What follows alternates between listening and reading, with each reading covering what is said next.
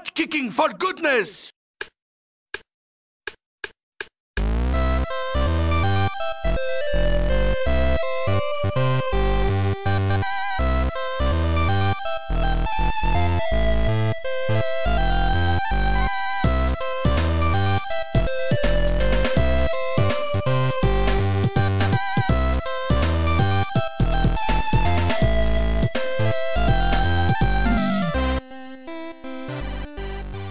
Spelen är en podcast som hyllar spelen som betytt något. Vare sig det handlar om banbrytande gameplay-innovationer, nya narrativa nivåer eller estetiska genombrott så har alla kulturella verk som avhandlas i podden öppnat upp nya filer på den ettor och nollor drivna autobahn vi kallar spelmediet. Jag heter Jonas Högberg och idag välkomnar jag Magnus Eriksson till podden. Hej Magnus! Hallå, hallå! Kul att vara här. Kul att vara här säger du i din egen lägenhet. Precis, men i denna Det- podd, i denna lägenhet. Ja, vi pratade lite om det innan här, att eh, det är inte så ofta jag får faktiskt chansen att besöka min gäst nu i dessa, dels dessa covid-tider och eh, dels dessa, åh vad skönt att sitta hemma framför sin egen mikrofon och eh, ja, i mässingen typ och inte göra så mycket eh, ansträngningar. Men du bjöd hem mig till dig och det är jag väldigt tacksam för. Härligt att vara här. Precis. Kaffet är upphällt, pandemin är över. Nu är vi redo att börja ses igen. Yes, nu är vi redo att prata spel igen. Eh, ja, folk känner ju säkert till dig om man har koll på Superplay och Level. Det är ju där du gjort dina största avtryck kanske. Eh, du började ju redan, tror jag, eh, år 2000, 2001, något sånt. 2000, precis. Det var Superplay-numret med Playstation 2 på omslaget. Okej, var bra minne. gamla, gamla goda tiden när folk fortfarande sökte jobb via så här jobbannonser. Jag kommer ihåg att vi Ah, vi såg, eller vi säger jag, för vi var ju tre personer som började samtidigt. Det var Mm. jag och Viktor Sjöström och Love Enström. ja, okej. Ja, Mm. Vi såg den här annonsen i Superplay där de sökte en frilansrecensent. Mm. Och jag hade väl aldrig tänkt på att skriva om spel egentligen eh, innan dess. Mm. Men när den här annonsen kom så tänkte jag att det här, det här är ödet, det här är mitt kall. Ja, Så jag skickade in en recension ehm, och jämförde spelet med Hamlet, kommer jag ihåg. oj, oj, oj. Ehm, och det var, nu kommer jag inte- inte på vilket spel det var. Ja, jag får återkomma till det. Okej, okej, men eh, wow, Hamlet, du, eh, du, stö- du körde på stora trumman direkt alltså. Och det Eh, där, kommer ihåg, var något som bet på, på Björneby. Mm. Som, det var ju en sån våg den tiden man gärna skulle jämföra Mm. spel med konst, liksom den, den stora debatten. Ja men precis, härliga 00-talet. Ja. Det, det var då liksom spel blev så här upphöjt och även speljournalistiken blev ju upphöjd på många sätt. Eh, eh, Dels blev den ju betydligt bättre än den var bara på 90-talet. Eh, Men också det fanns så många, många spännvidder, det fanns så många vyer. Det fanns så många konstiga artiklar som skulle skrivas om allt möjligt som inte bara liksom var förhandstitt, recension och sådär utan det, det kunde liksom hända saker med artikelformatet och, och reportagen och sådär. Så det var, det var en härlig tid. Det var det. Jag kommer Mm. ihåg att det första spelet jag recenserade var fyrverkerispelet Fantavision till Playstation 2. Okej, Fantavision, ja det, det har jag noll koll på. Pusselspel med fyrverkeritema. Mm. Så. Men det var kul, kommer ihåg att vi, de hade fått in så pass många bra texter så att eh, tre, Mm. vi tre fick börja. Och även Per Willner som, som ju, gjorde ju stort avtryck sen. eh, Ah, skrev en okej. text, men han var för ung för att få börja då. Man skulle vara, vara 18 tror jag. Så att, Aha, okej, okej. men det var Ja, det är många som börjar väldigt tidigt, många Ja. unga. Ja. Eh, var inte Viborg väldigt ung också Jo. när han började? Precis. Han är några år yngre än jag. ja, Så. just det. Mm. Så själv läste filosofi och skrev om spel. Och sen började jag plugga juridik och fortsatte skriva Ja, spel. precis. Nu är det ju, eh, ja precis, är du, vad säger man, jurist, advokat, vad säger man? Precis, jag är jurist, förbundsjurist, skriver eh, inlagor, processar eh, åt, åt facket idag kan man säga. Mm. Förbundsjurist på fackets gemensamma juristbyrå. Så att, Okej. Så att, eh, Ja, det var en resa det. Eh, Från speljournalist till eh, värsta flådiga juristen alltså. Ja. Så är det. Mm. Så att, nej, numera är jag bara amatörspelare. Mm. Vad, minns du någonting mer från eh, den gamla goda tiden, Superplay-tiden? Minns du någonting av själva skiftet där när ni startade upp uh, Reset och sådär? Precis. Jag eh, har väl alltid liksom varit lite vid sidan om, det ska man ju säga. Liksom aldrig Mm. varit inne i kärnan och, Mm. och, och haft koll på de där vändorna och så. Så att Mm. när Tobias Bjarneby sa att nu eh, lämnar vi förlaget, eh, Ja. vill, vill, vill du haka på? Då sa jag självklart, jag hakar på. Ja. Eh, och sen startade, startades Reset där. Sen Mm. har jag liksom varit med det originalgänget hela tiden. Liksom. Mm. Mm. Jag tror att många frilansare gjorde det. Vi hade liksom inte koll på det sättet. Utan jag, jag fick mina spel, jag var och hälsade på redaktionen. Och, Mm. och Det var, det var skönt nöjd, häng med, med grabbarna där också. ja, eh, Mm. sen tror jag att det där, äh, det där var något nyttigt liksom. Och som sagt, den nya Superplay-tidningen blev ju intressant på sitt sätt också. De Mm. kände jag inte så mycket. Tommy Rydling Mm. kände jag ju lite grann. Vi, Just det. vi delar ut stort brädspelsintresse också, Tommy och jag. Så att vi Mm, och målar figurer och håller på. Så att det, vi har Ja, den shit, kopplingen. Alltså, vilken, jag, jag ser ut över ett, ett hav av färger och grejer och lim och allt möjligt här. Eh, Det är fantastiskt. Um, Precis. vad, vad, vad, vad ska det här, um, är det till något specifikt spel som du gör här eller vad? Det här är ju figurspelsvarianten av Sagan om ringen vi tittar ut över här på Mm. mitt köksbord. Så att jag, jag är ju spelare liksom idag på alla möjliga sätt. Jag Mm, spelar figurspel, jag har spelat Warhammer och nu Sagan om ringen. Jag spelar mycket rollspel. Eh, Jag har hundra brädspel som vi kör. eh, Så att jag är egentligen en mer analog spelare i botten. Liksom. ja, ja, ja, jag ja, eh, är liksom ingen Du- datorspelare liksom i första hand, ska man säga. Okej, spelade du mycket Drakar och Demoner när du var liten? Ja, definitivt. Ja. Det, Okej, okej. Så det var därifrån och sen så liksom gick du vidare med tv-spel då, kan man säga. Mm. precis. Jag tror att det började ungefär samtidigt. Liksom. Jag var, var, körde mitt första Drakar och Demoner-pass med en kompis och hans storebrorsa när jag var åtta år. Jag fick jag ta över någon munk nere i Mm. en grotta nere i gamla klassiska äventyret Maktens portar för den som minns. okej. Ja. Och då blev jag såld på det samtidigt som vi liksom brukade hyra Nintendos 8-bitars på Mm. i Sankt Eriksplan här i Stockholm. Man Okej, ja vad kul. hyrde ja, det- Mario. Ingen idé att hyra Zelda eftersom kassetterna raderades efter varje helg. Så, så att det var mer Trojan och, och Russian Attack och de här gamla klassikerna. Så att, ja men det har gått lite parallellt då liksom. Men, men jag är väl liksom en, en rollspelare och det var väl Mm. också så på Super, Superplay och så. Det var ju eh, verkligen de, de spelarna som jag spelade, liksom Mm. många andra. Det var väl Just det.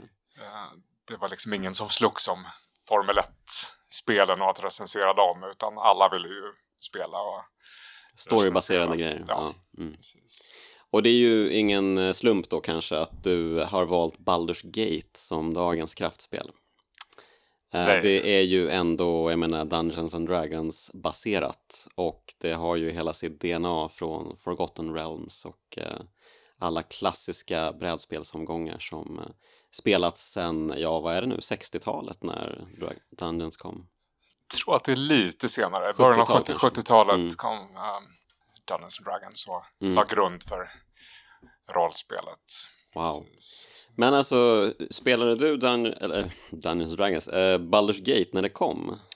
Det gjorde jag. Eh, Ja. Det kom 98. Så då spelade jag det absolut. Mm. Och det där var väl också liksom för mig en ganska intressant skifte. För jag var ju spelare fram till dess, ska man Mm. säga. Mm. Som sagt, de här Nintendo-eran, Mm, mm. eh, Super Nintendo eh, och sen eh, Playstation. Så att jag, liksom många andra, spelade Final Fantasy. Jag Mm. kommer ihåg att jag importerade Final Fantasy 6, eh, som Ah. då hette 3. eh, Just det. eh, ja. och då kände jag mig, alltså kanske var mina juristgener där, jag kände mig redan lite smutsig som, som beställde den här extra kassetten man behövde plugga i amerikanska kassetten. Mm, i. mm. Men, men det körde jag, tyckte väldigt mycket om. Jag kommer ihåg att jag läste recensionen av Final Fantasy 6 i just eh, Superplay. Mm, mm. Eller om det till och med var Superpower. den Kan ha varit ja, Superpower det faktiskt, Superpower. Om det var 96 Ja, kanske. det. eller, det eller ja, 93. Ja, mm, mm, mm. årtalen försvinner. Men Mm, eh, mm.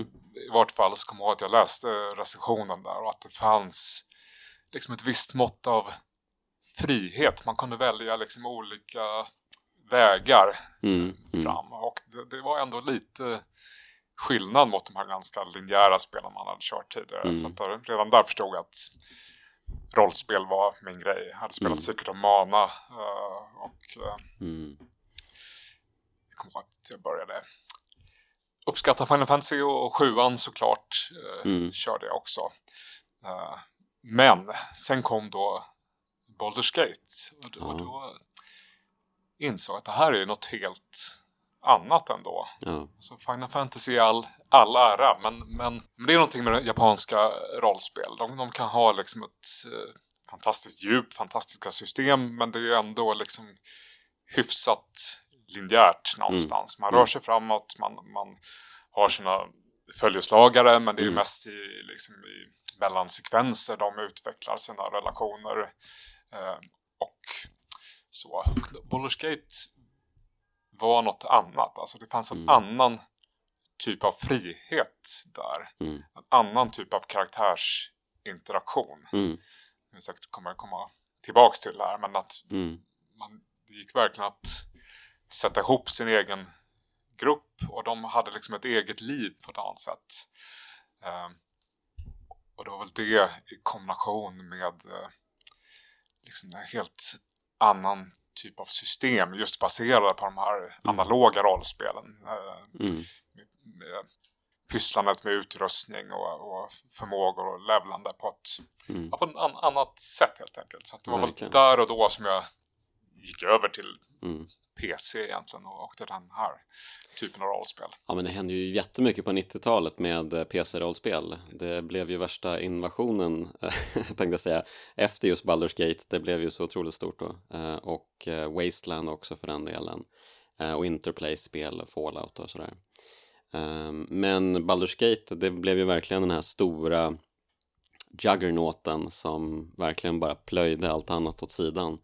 Eh, och mycket beror väl på att det var så otroligt ambitiöst. De hade ju verkligen plockat hela um, ruleseten från Dungeons and Dragons och applicerat det uh, i spelet. Så att uh, bakom varje attack man gör i spelet så är det liksom ett tärningskast som görs. Bara det är ju väldigt coolt tycker jag. Att man nästan kan se det här eh, tabletop-spelet ligga liksom i bakgrunden på den här eh, eh, små lilla världen som man utforskar i det här svarta töcknet runt omkring som liksom öppnar upp sig. Um, ja, härligt. Um, och eh, från början var det ju inte ens tänkt att det skulle bli um, just Dungeons, Dungeons and Dragons.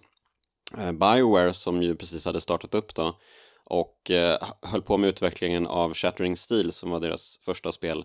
Ehm, de hade väl tänkt eh, sig någonting helt annat egentligen, alltså ett eh, eget utvecklat spel, en egen fantasyvärld. Ehm, men sen så hade någon liksom bara, nej men det här lämpar sig ju perfekt för Dungeons and Dragons, ni måste ju liksom revampa hela skiten och eh, köra helt ut på Forgotten Realms och The Sword Coast som spelet utspelar sig. Ehm, och det får man ju vara tacksam för. Eller i och för sig, man vet ju inte hur det hade blivit annars, men slutresultatet blev ju ganska maffigt om man säger så. Det här är väl liksom ett bra exempel på när licensspel funkar. Liksom. Det här var väl Mm. just en era 90-talet, tidiga 00-talet när alla hatade licensspel och tyckte att det var eh, tråkigt och Det är sant, jag har aldrig tänkt på det som ett licensspel faktiskt. Men du har ju rätt, det är ett licensspel. Ja, det är ju det faktiskt Mm. på ett sätt. Mm. Eh, Och det, det man märker är väl lite grann eh, när man tittar tillbaks på, på det idag att eh, just Dungeons and Dragons, det var ju eh, second edition då, det Mm. som kallas för Advanced Dungeons and Dragons. Mm. Det regelsystemet lämpar sig väl egentligen kanske inte perfekt för ett datorspel. Mm. Så det är väl kanske några av de mer klumpiga eh, delarna. Men, men annars eh, tror jag att mycket, mycket är vunnet genom att just ha Dungeons and Dragons i, Mm. i grunden. För oss svenskar är också lite spe, speciell relation till det där. För att Mm. eh, om man har spelat rollspel som svensk har man ofta spelat svenska spel.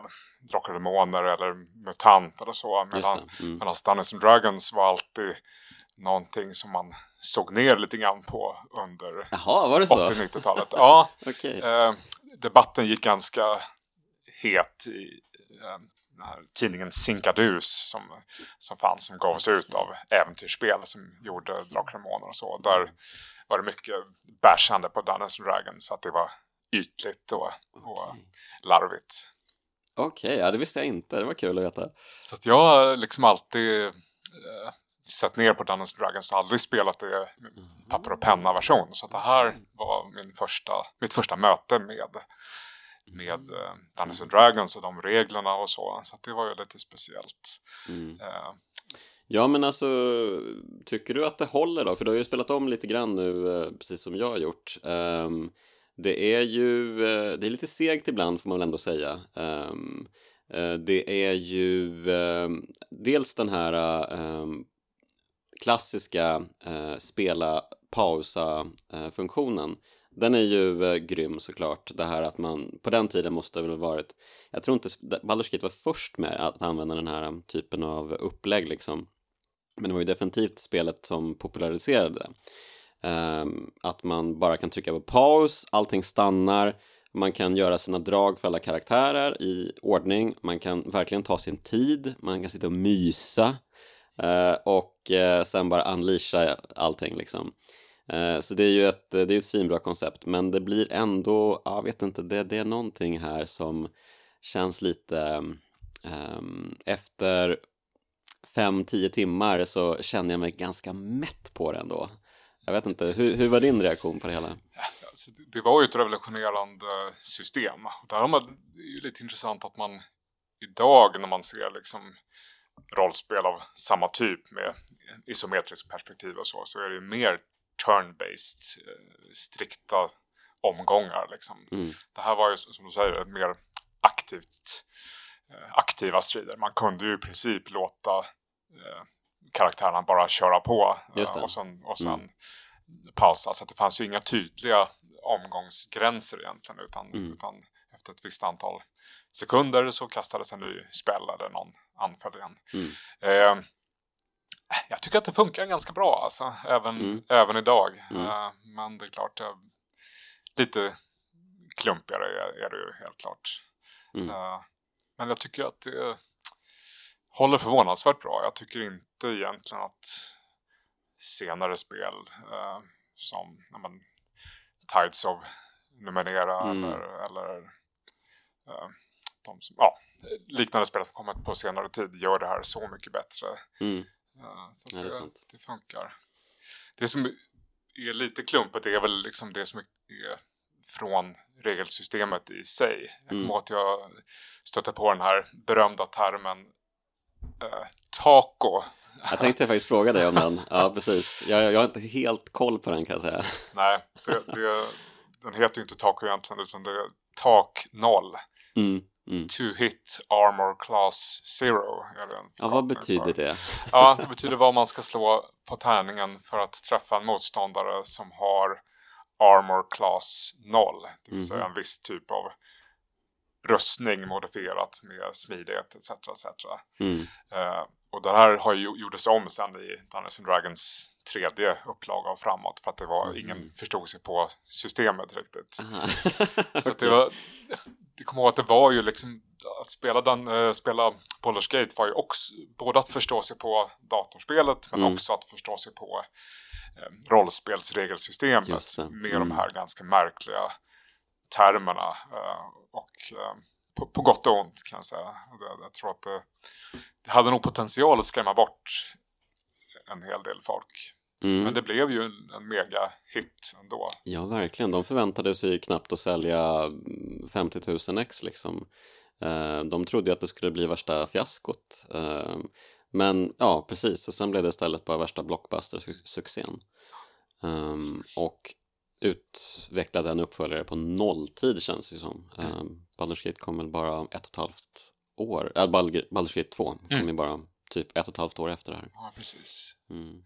Jag tror att, som du, du nämnde ju Fallout och Wastelands och så. Det Mm. var ju viktiga rollspel som kom lite eh, före Baldur's Gate förvisso. Men Mm. Mm. jag tror att nu med fantasy-temat och, och med just Dungeons and Dragons Mm.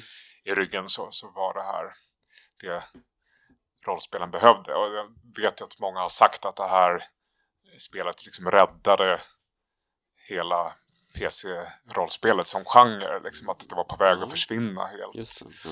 Eh, Det vågar jag inte säga om det stämmer eller inte. Men någonting ligger väl i det. ja. Ja. Västerländska rollspelet med fantasyinslag. eh, mm, kanske vi ska härleda det till. Eh, precis, för Wasteland och eh, Fallout var ju ändå liksom sci-fi på något sätt. Um, Postapokalypt och sådär. Eh, men precis, det var, kände, var kanske lite fult med eh, fantasy på den tiden. Inte fantasy som ehm, japanerna gjorde fantasy. Det var ju coolt. Ehm, det var ju tydligt. Final Fantasy 7 var ju värsta blockbuster-succén också. Liksom. Men just den här Tolkien-fantasyn, den var väl lite... ehm, sågs väl ner på nästan lite grann. Mm, Ehm, jag tror det. Och det märkte man också om man drar en parallell till de analoga rollspelen igen så var Mm. det liksom en låg, låg period för dem. Den typen av spel. Mm. Även i Sverige ser man ju att slutet av 90-talet och början av 00-talet är liksom en, en period när rollspelen nästan håller på att försvinna. mm, här också. Mm, mm, mm. Men där tror jag i och för sig att just Baldur's Gates framgång och, och framförallt kanske Baldur's Gate 2 då, som är Mm. egentligen ett mycket, mycket bättre spel. Så Ja. då, det blev ett skifte där, där det analoga vanliga rollspelen försvann lite, gick i träda och Mm. eh, datorrollspelen tog över på Mm. ett eh, helt annat sätt. Just det. Mm. Eh, men eh, vi kanske ska berätta lite om spelet för de som inte har järnkoll på läget och så då. Ehm, rent storymässigt så är det ju lite speciellt uppbyggt på det sättet att man börjar med eh, liksom main story. Sen försvinner den nästan helt fram till slutet av spelet. Ehm, och eh, det, kän, det känns ju lite märkligt eh, på vissa sätt, men i och för sig, det finns ju andra spel som man liksom jobbar på exakt samma sätt också. Eh, Oblivion till exempel var ju exakt likadant. Eh, men, eh, och sen massa sidequest och eh, man utforskar saker och ting som man inte förstår har anknytning till main story eh, förrän en bit in i spelet. Um, um, så man börjar ju då som en uh, lärling till den lärde trollkarlen Gorion i det här fantastiska, vad ska man kalla det, biblioteksfortet Candlekeep? Eller vad skulle, hur skulle du beskriva Ja, det kan man säga. Gorion tror jag man uttalar om man ska vara korrekt. Just Ja, men det är ju, alltså, det är ju, är ju en klassisk start. Så man är liksom den, den utvalde Ja. föräldralösa som inte känner till sitt öde. Mm, Alltså, mm. om man ska vara ärlig så är väl inte storyn så mycket att hänga i julgranen, själva liksom huvudplotten. Så, Mm, så mm. Det, det är väl en väldigt klichéartad start. Så. Men, Ja, jo men precis. Och Gorion, han eh, dör ju ganska omgående då eh, av den här storskurken Sarvok och hans hejdukar som dyker upp. Eh, de får ju nys om att det är något sorts hot mot eh, The Ward som huvudkaraktären kallas. Man kan väl döpa sig själv antar jag. Eh, Absolut. Ja. Ja. Ja, precis. Så att, och när de är på flykt då från Candlekeep så dyker de upp och dödar Gorion. Och sen är man ju liksom bara helt fri nästan i den här spelvärlden. Eh, tillsammans med barndomskompisen Imoen. Eh, Imoen. Imoen, vi ska alltid hålla på att rätta här. Hey, uh, It's me, Emmoen. Spelets klart mest irriterande karaktär. Verkligen, verkligen. Och eh, som jag har förstått så var ju det här den karaktär som gjordes sist av alla eftersom hon skulle vara liksom eh, sidekicken till hjältarna för liksom någon sorts eh, förklarande person i början som liksom, ja, att man hänger med i svängarna. Även om det inte är särskilt mycket svängar att hänga med i, eh, ska väl sanningen fram också. Eh, men eh, så att man får väl några så här tidbits att man ska leta efter några polar till Gorion i en by en bit bort. Och sen i övrigt så har man ju inga andra liksom ledtrådar. Visst, man vill ju gärna liksom, man känner ju jag ska hämnas min, min mästare liksom, självklart, jag ska ge den här skurken. Men skurken är borta och man har ingen nys om vem det är och sådär. Och sen så istället så vandrar man ju bara runt på The Sword Coast um, och um, gör uppdrag. mm. Typ så. Ja, men det är väl det som jag kommer ihåg att det var så fascinerande också. Just mm. den här friheten som, som liksom direkt infann sig. Och, mm. och en, en scen som inträffar ganska tidigt, direkt efter man har lämnat Candlekeep, är att man mm. träffar på två andra vandrare. Just det, just det. Mm. En, en, märklig nekromantiker, Exar, ja. och hans uh, Hafling-polare. I wanted infravision like the elves. But tis more than just taking their eyes. De, de är ju helt störda typer om man ska vara, vara ärlig. Men ja. de är ju så här rekryterbara companions. Så, ja. så att eh, de hänger ju på mitt, lilla, mitt lilla party och tänkte att nu, jag som kom från Final Fantasy, tänkte att ah, nu, är det, nu är det de här mm. fyra mm. som gäller. Mm. Men sen det, nästan det första som hände var att vi stötte på några gnolls eller vad det nu var i skogen. Mm. Som helt sonika slår ihjäl nekromantiken som har mm. fyra hitpoints liksom. Och han förvandlas till smör helt enkelt. Ja, och ja. är ute ur spelet.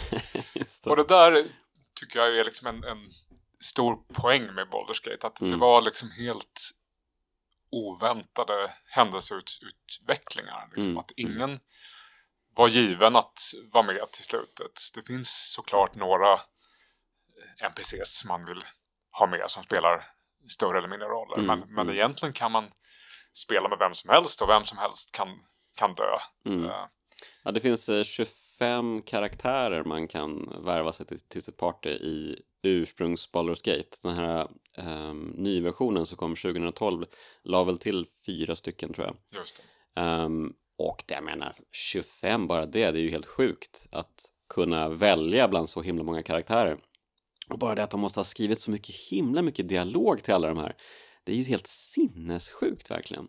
Alltså, den person, det var ju typ bara en person som skrev manus till det här spelet. Alltså jag fattar inte, han måste ju ha haft sjukt mycket att göra. Helt sanslöst. Ja. För det är ju jättemycket dialog. Det är jättemycket dialog och framförallt tror jag att Baldur's Gate var först med just det här att dialogen sker även mellan ens liksom companions när man är mm. ute och går. Mm. Och det är det som är så genialt egentligen. Att de här mm. figurerna och deras personligheter kommer fram under pågående spel. Det är mm. inte några liksom för renderade mellansekvenser eller så. Det är inte mm. långa dialogträd utan de gnabbas med varandra och mm. liksom pratar och uppmuntrar varandra och så. Och ganska tidigt kom jag också till ett ställe då där man har med sig en, en ond trollkarl mm. och sen vill man ha med en, en god präst och, och de här kommer inte överens så att de börjar mm. tjafsa mm. och, och säger att liksom, nu, får du, nu får du välja mellan en av oss, den andra ska dra. Mm. Eller så drar de helt sonika. Mm. Och det där ger ju såklart ångest eh, på, på ett väldigt bra sätt. ja. Det går inte att liksom det går inte att optimera sitt party helt utan det är personligheterna som är, mm. är det mm. viktiga. Precis. Och det där. Har ju Bioware använt sen igen. Alltså Knights mm. of the Old Republic eh, mm. händer ju här igen och, och yes. Dragon Age och så. Så att mm. alla de här liksom det som har gjort Bioware så bra. Alltså Bioware är väl min favoritspelutvecklare genom, mm. Mm. genom historien. Och, I Mass Effect och så. Och mm. Alla de här spelen. Så det finns alltid motsättningar. Precis, mm. och grunden finns här i Baldur's Gate. Det var där mm. det började. Yes. Och det är väl så här 20 tre år senare så, så minns jag väl inte liksom main storyn så mycket längre. Utan det man minns är ju de här personligheterna hos de här karaktärerna och, Mm, och mm, deras mm. små sidequest och, och, och så. Så att det är verkligen det som gjorde, gjorde spelet. Stort.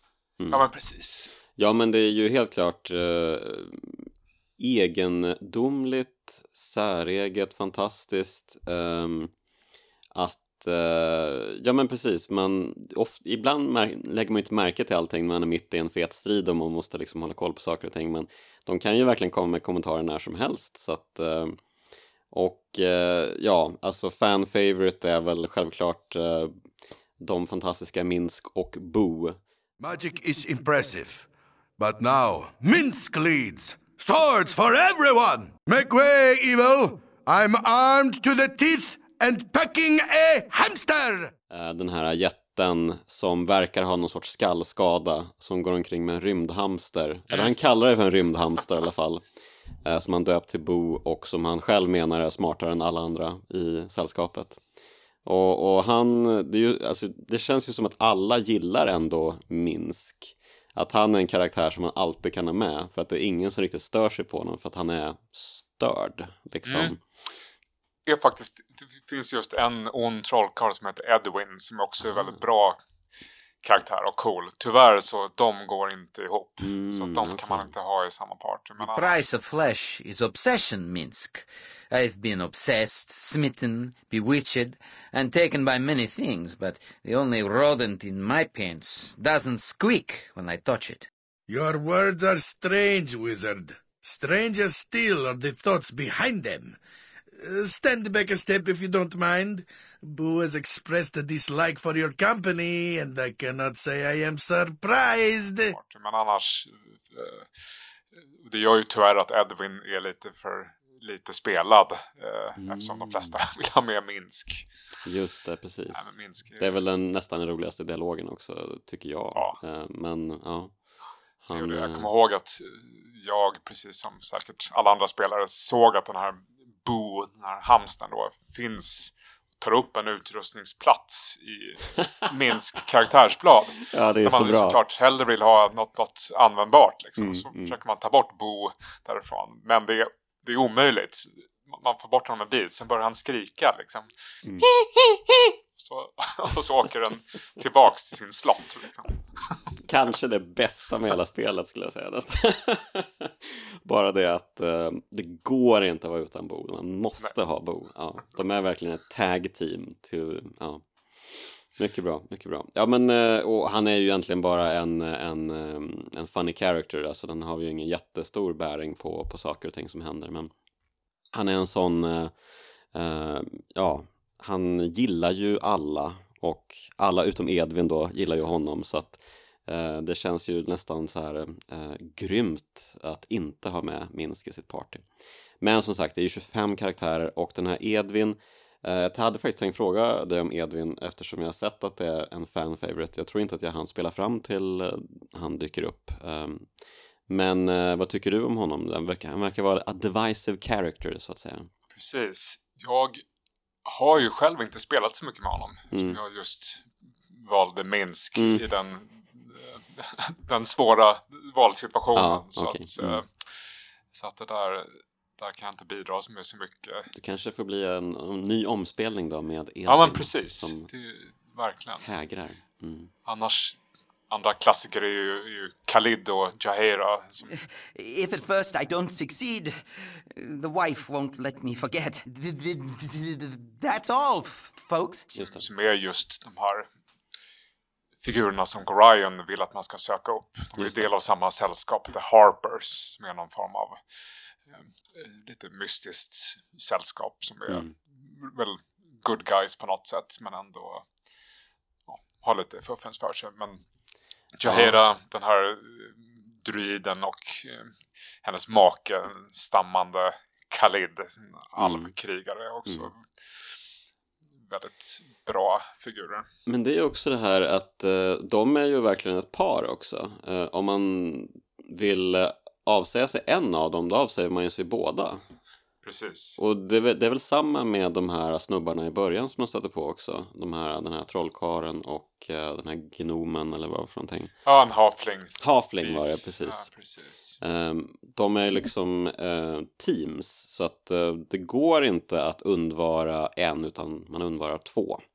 Och det är ju också en detalj som är ganska imponerande att man vågar göra så mot spelarna. Man bara Ja men nu dyker det upp en ny karaktär, ja, verkar cool och ball, men jag kanske ska, eh, jag dumpar en av de här, nej det gick inte, nu har jag helt plö- plötsligt bara liksom fyra i mitt party. Vad var det som hände? Ehm, Ja, men det är verkligen just ett, en bedrift att de, de har så starka personligheter. Att det är det som går före allt annat. Liksom. mm. Spelaren är bara en, besökare i den här världen på något sätt. precis. Och det precis. tycker man märker också man pratar med folk i städerna och sånt där. Det, det är ju Mm.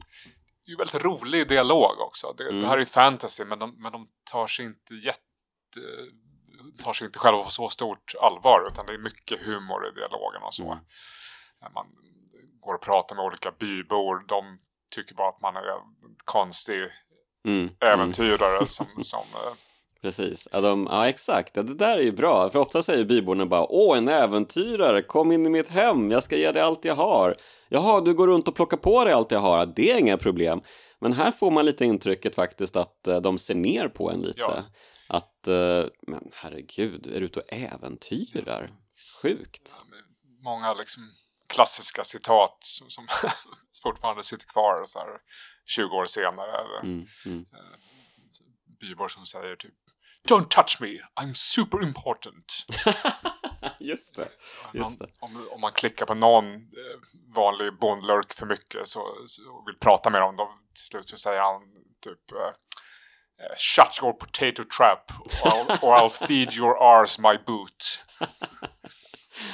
Precis, ja. ja men exakt. Det är likadant om man är inne i ehm, de här pubbarna och pratar med folk. Eh, det är ofta de liksom bara typ eh, akta dig, jag kallar på vakten om du liksom pratar med mig igen. Eh, och eh, jag menar, wow, man fattar ju. Jag är liksom en illaluktande, smutsig, lurk, orakad, äcklig på alla möjliga sätt liksom. Men det är liksom, det, så, så är man ju i alla fantasyspel, men det är liksom här, det är nästan enda gången jag har känt det på riktigt att ja, jag är ett med karaktären nu verkligen på riktigt. Jag är i den här världen eftersom folk verkligen finner mig frånstötlig. Det är en fin detalj tycker jag. Ja, Mm. jag gillar det.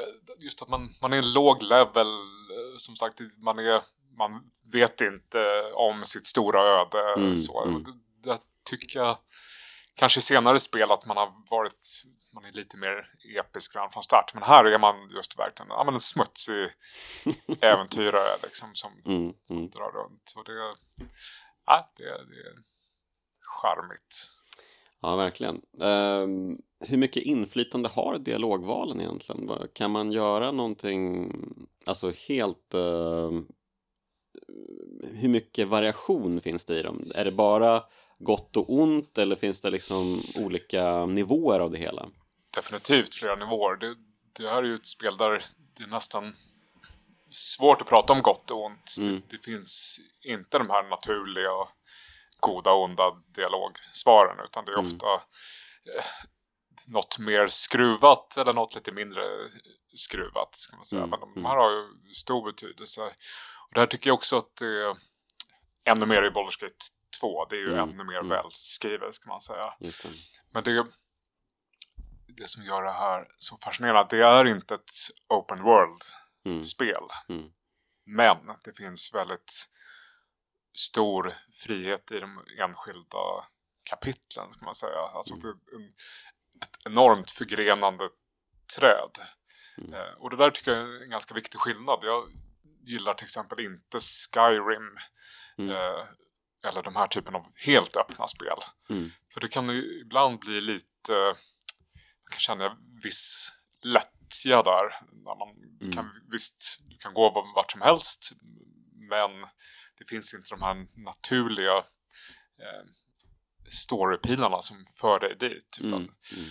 Baldur's Gate tycker jag har den perfekta mixen där. Att det, dina val gör, gör jättestor skillnad. Och särskilt då dialogvalen. Mm. Ett, ett val kan göra att du förs iväg till, till två helt olika kapitel. Och du får aldrig se ett, Mm. ett visst område. Mm. Eh, särskilt i tvåan är det så. Du, du kan Mm. hamna i The Underdark med uh, Mörkaralmerna och, och Mm. deras rike. Men väljer du en, en annan väg så kommer du aldrig ens komma till det området. Så Mm. det är ju liksom 20 timmar som du går miste om då till Mm. exempel. Så att det, allt är ju liksom handskrivet och välskrivet och Mm. pusslat på så sätt. Mm. Så det är perfekta mixen av frihet men ändå styrning skulle jag säga. Mm. Frihet under ansvar. på Ja men sätt. precis, på något Ja. sätt. Eh, ja, men vi kan ju bara snabbt gå in på hur det slutar då. Eh, man... eh, ja, till slut så får man ju veta att att eh, hjälten då som vi varit inne på, han är ju den här stora, upplyfta, eh, utvalda. Eh, en av eh, the Bale Spawns.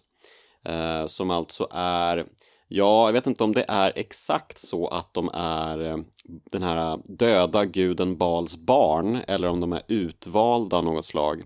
Jag är lite osäker på exakt hur term terminologin eh, lyder där. Men de är i alla fall Bale Spawns och Eh, de har då möjligheten, alla de här Bale-sponsen, att bli den nya Lord of Murder som då Bale var tidigare. Han är nu död. Ehm, och den här Sarevok, han är också en Balespawn och han är fast besluten att eh, trigga eh, de mekanismer som gör att han ska bli upplyft till gudanivå. Ehm, och det är då han som ligger bakom många av ehm, eh, de saker som händer i The Sword Coast. Eh, hans stora plan är att liksom riva upp eh, stora sår och tvinga fram ett krig mellan olika fraktioner ehm, för att på så sätt så tillräckligt mycket blod och antar jag då mord för att då kunna bli the Lord of, eller God of Murder. Men så, hjältarna får ju nys om detta då till slut eh, och eh, följer honom till Baldur's Gate och det är ju ganska sent man kommer till huvudstaden egentligen. Eller huvudstaden, det kanske inte är regionens huvudstad men det är ju vår huvudstad, eh, spelens huvudstad.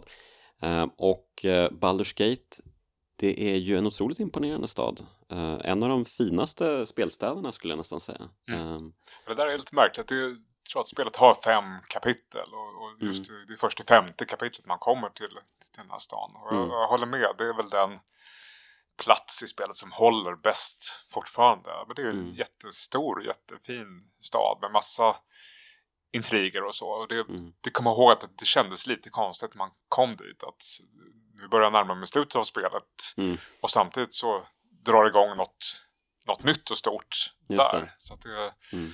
Eh, nej, men det, där tycker jag att de verkligen har lyckats med den här ganska enkla grafiken också. Det här klassiska det. isometriska perspektivet. Men Mm. den gör sig nästan bäst när de ritar fina, fina hus och så. Och med, Mm. med folk på gatan och så. så att jag, jag kommer ihåg att Baldur's Gate var imponerande plats. Yes, ja men verkligen. Eh, Jag har ju, jag ska väl eh, säga då att jag inte har spelat spelet eh, till fullo eftersom det är ett ganska stort spel. Eh, men så jag har inte hunnit till Baldur's Gate men jag har kikat på lite Let's Play där och eh, det ser ju ut att vara en magnifik stad eh, och jag har ju spelat Baldur's Gate 2 där man börjar i Baldur's Gate. Ja, det gör Eh, man faktiskt inte. Eller man flyr från Baldur's Gate i början, gör man inte det? Tvåan börjar man i en större stad som heter Amn. Eh, Ja, så det blir det- school direkt här, Ja, inte mina gamla ja, minnen. beklagar. Ja, Ja, tvåan, Okej. tvåan, eh, nu, även om vi fokuserar på första spelet Mm. idag så är ju tvåan liksom än mer magnifik på alla sätt. Och där är man ju inspärrad eh, från, från start av mm, storskurken John Irenicus. mm. Som är en mycket bättre skurk. Han är ju en mycket bättre skurk. Ja. Han har ju faktiskt någon form av eh, intressant agenda och är liksom ganska enigmatisk fram till, Mm. till slutet. Man, Mm, mm. Man, man förstår ju att man har blivit experimenterad på på något sätt. Just det. Och eh, ens tidigare reskamrat Khalid eh, dör ju tyvärr här också tidigt. Det, det. det, Och så är det en massa tjafs med Imoen igen där. precis, Eh, Inwen kommer tillbaks, eh, inte bara tjuv utan hon har också lärt sig magi nu så att hon är liksom en mäktigare karaktär i tvåan och visar sig Mm. också ha någon form av intressant öde, eh, Just det. beredskap. Just det. Tvåan har ju ett starkare hämndmotiv egentligen och en Mm. starkare motivation genom hela spelet. Eh, Ja, motivation har man ju nästan eh, ingenting förutom det här att ja, okej, det var min eh, mästare och fadersfigur som blev dödad. Men eh, det är ju inte så att figuren uppvisar någon motivation som man kan själv förankra sig i utan och man själv har ju sett den här killen i ungefär fem minuter så att man, man struntar ju totalt i den här Gorion liksom. Um, men uh, precis, när man börjar Baldur's Gate 2 då har man ju ettan med sig uh, och massa saker som hänt där och så. Så att det får ju större emotionell uh, tyngd på många sätt då. Ja, och ettan då, den slutar ju ganska abrupt tycker jag med att man avslöjar Sarvoks plan.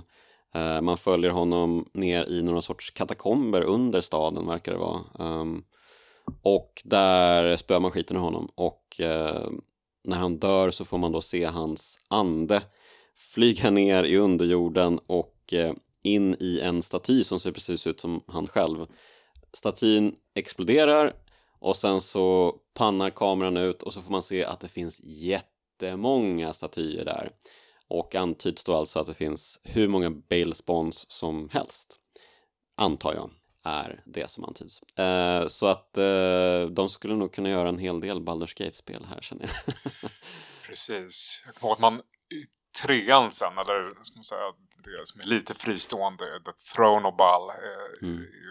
där man gör upp med sitt öde slutligt. Och där, nu minns jag faktiskt inte vem man möter, om man möter Bal själv som har återuppstått eller om det är något, Mm, något, något annat spelat den mäktigt. expansionen. Nej. Att, eh, Den är ju cool i sig, men där Mm. blev man så hög level så att det blev lite svårhanterligt. Ah. Och där är ju ganska klassiskt problem i Klassiskt, alla ja. rollspel, Mm.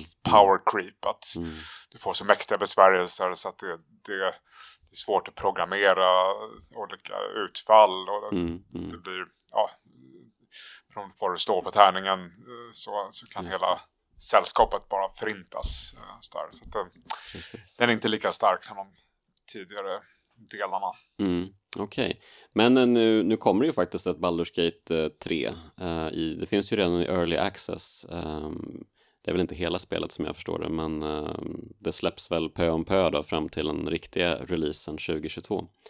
Ehm, ja, har du sett något av det? Är det någonting som du är intresserad av? Jag, har, jag är superintresserad eh, Ja, men ja. har lite eh, valt att inte liksom börja spela det nu. Mm. Som du säger, det, det har släppts i delar. Det känns som att eh, utvecklarna nu vill liksom testa olika saker.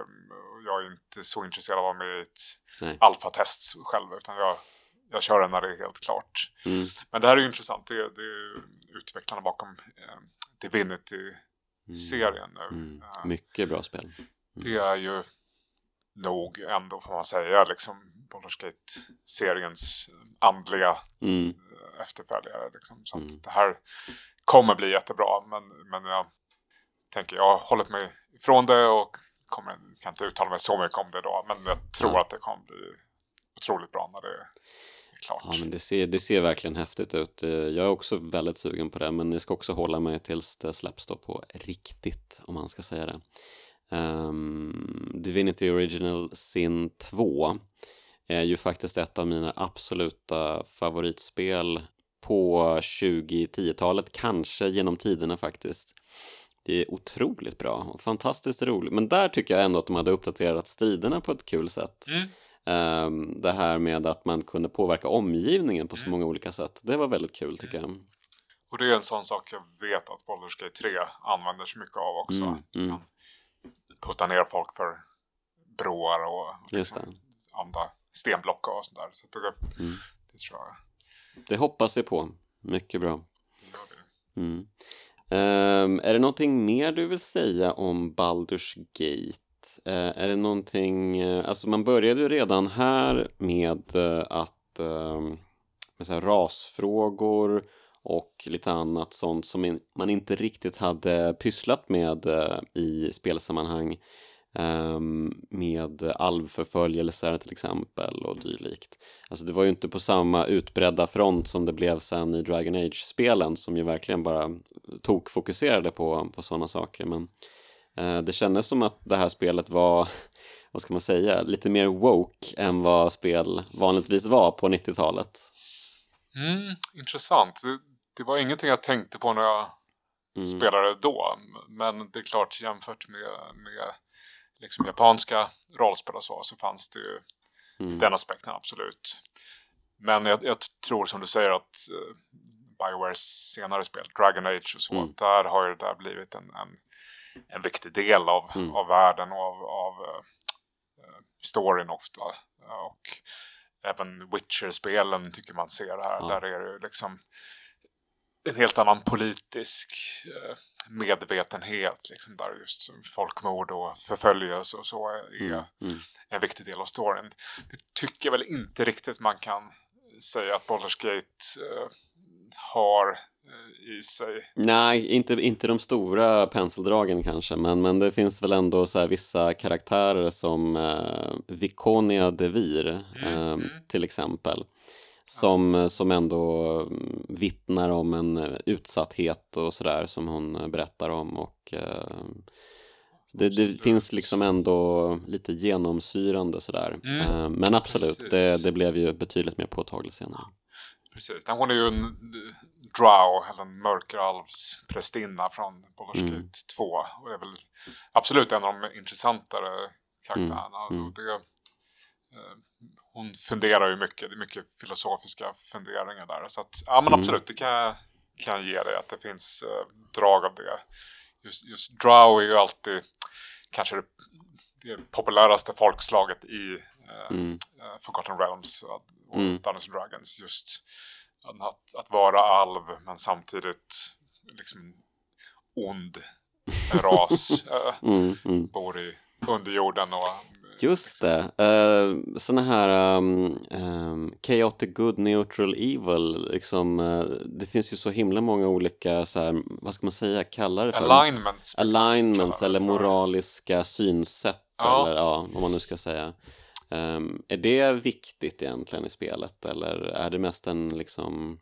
Det, det, är ganska viktigt. Jag tror att det är det som ligger till grund för hur karaktärerna agerar och interagerar. Mm. Så att typiskt sett kanske en, en lawful evil mm. Eh, karaktär går inte ihop med en chaotic good. Mm. Där Minsk då typiskt sett är en chaotic good mm. medan eh, Edvin då är en lawful evil. Ah, okay. Man, man mm, tror mm, på mm. strikta hierarkier och, och, och medan den Chaotic Good är mer liksom ja, har ett gott hjärta men kanske är lite kaotisk i, i sinnet. Så, mm. så att det där var en, allt, har alltid varit en stark del av Dungeons and Dragons och det var också mm.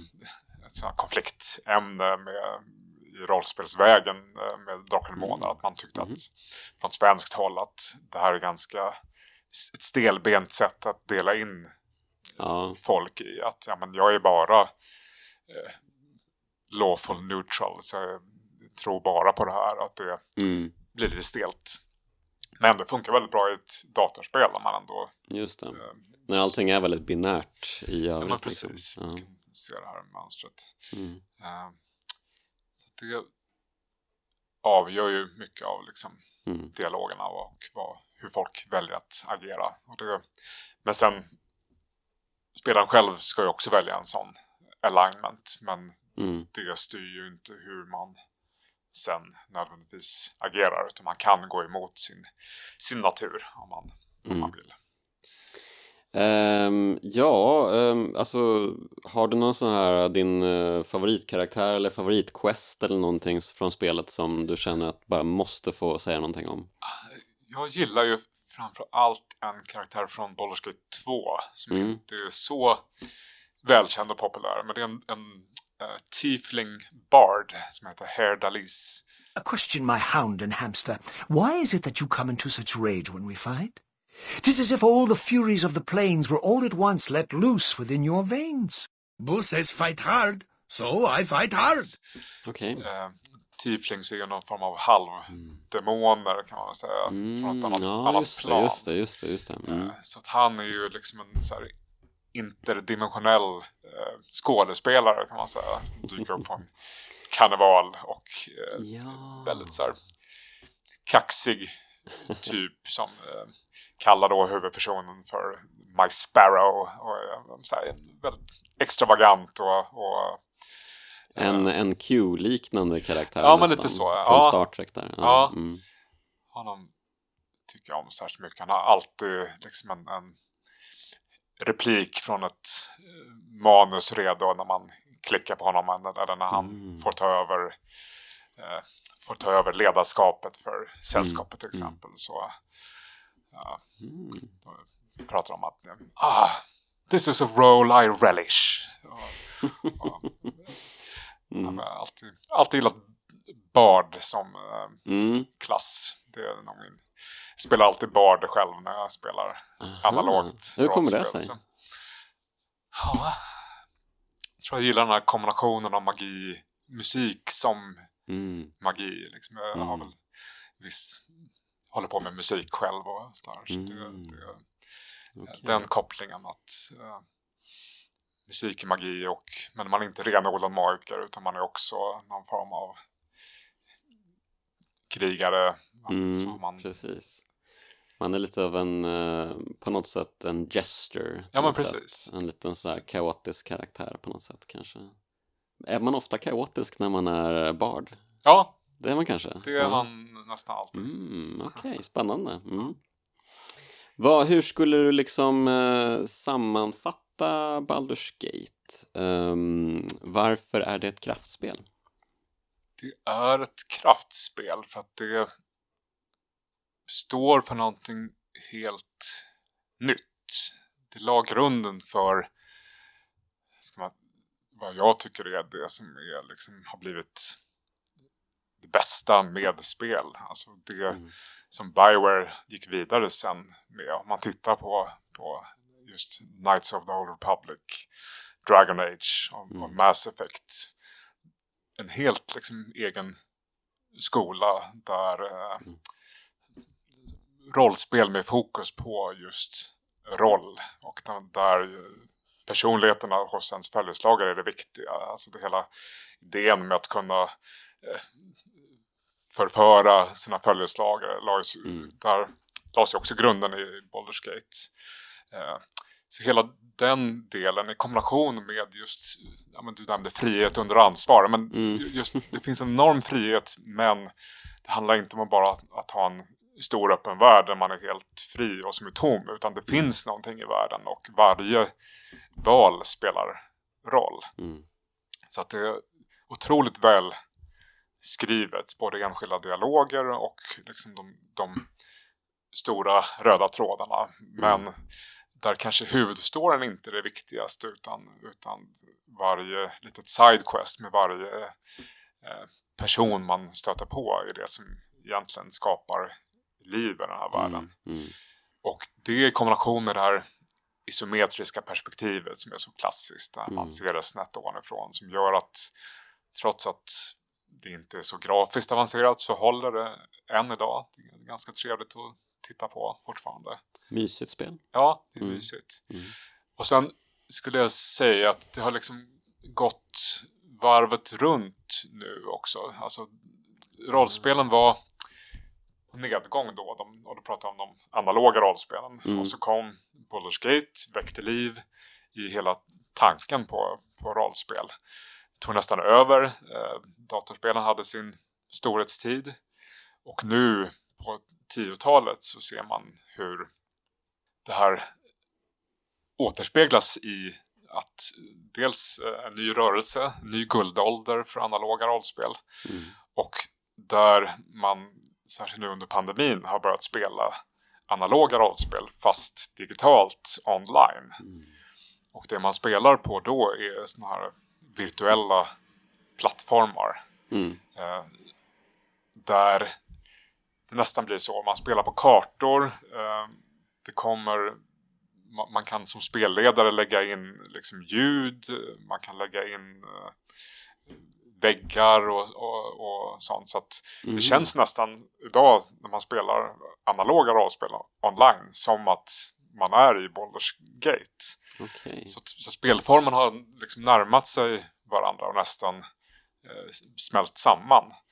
Eh, man, man pratar om plattformar som Roll20 eller Foundry som är liksom program för att spela rollspel Mm. online. Och där då ja, utseendet blir nästan som att vara inne i, i Forgotten Realms och Baldur's Gate igen. Vad coolt. Så jag tror att det här det är framtiden tror jag att, att ännu mer eh, länka samman liksom det, det mänskliga Mm, mm, eh, mm. och datorspelens effekter. Så att, eh, Finns det även så här virtual reality-kompatibla sådana tabletops? det är på god väg. Mm, okej. Jag tror att det fortfarande är lite i sin, sin linda. Men jag har spelat lite VR med Oculus Quest till exempel. Och där ser man att det kommer just eh, ett virtuellt spelbord då, där spelledaren kan slänga in miljöer och monster och så. Så att man, man... Kul! Ja, det där tror jag kommer bli. Om några, om några år har vi, har vi den perfekta virtuella rollspelsvärlden. Får vi se om det är Baldur's Gate 3 eller virtuella tabletops då som erbjuder den perfekta rollspelsvärlden. Jag tror båda kommer behövas ett tag till. Jag ser fram emot båda lika mycket i alla fall. Eh, ja, det var, det var bra. Då känner jag att eh, det är dags att eh, avsluta för idag. Tack så mycket Magnus Eriksson för att du var med i Kraftspelen. Tack själv, vad kul att vara med. Och ett stort tack till dig som lyssnar. Och även ett stort tack till de finfina pojkarna i Bitpopbandet 047 som gör musiken till Kraftspelen. Om ni känner för att följa Kraftspelen på Instagram så går ju det alldeles utmärkt. Om inte, eller ifall, så eh, ses vi igen nästa vecka. Eller hörs kanske.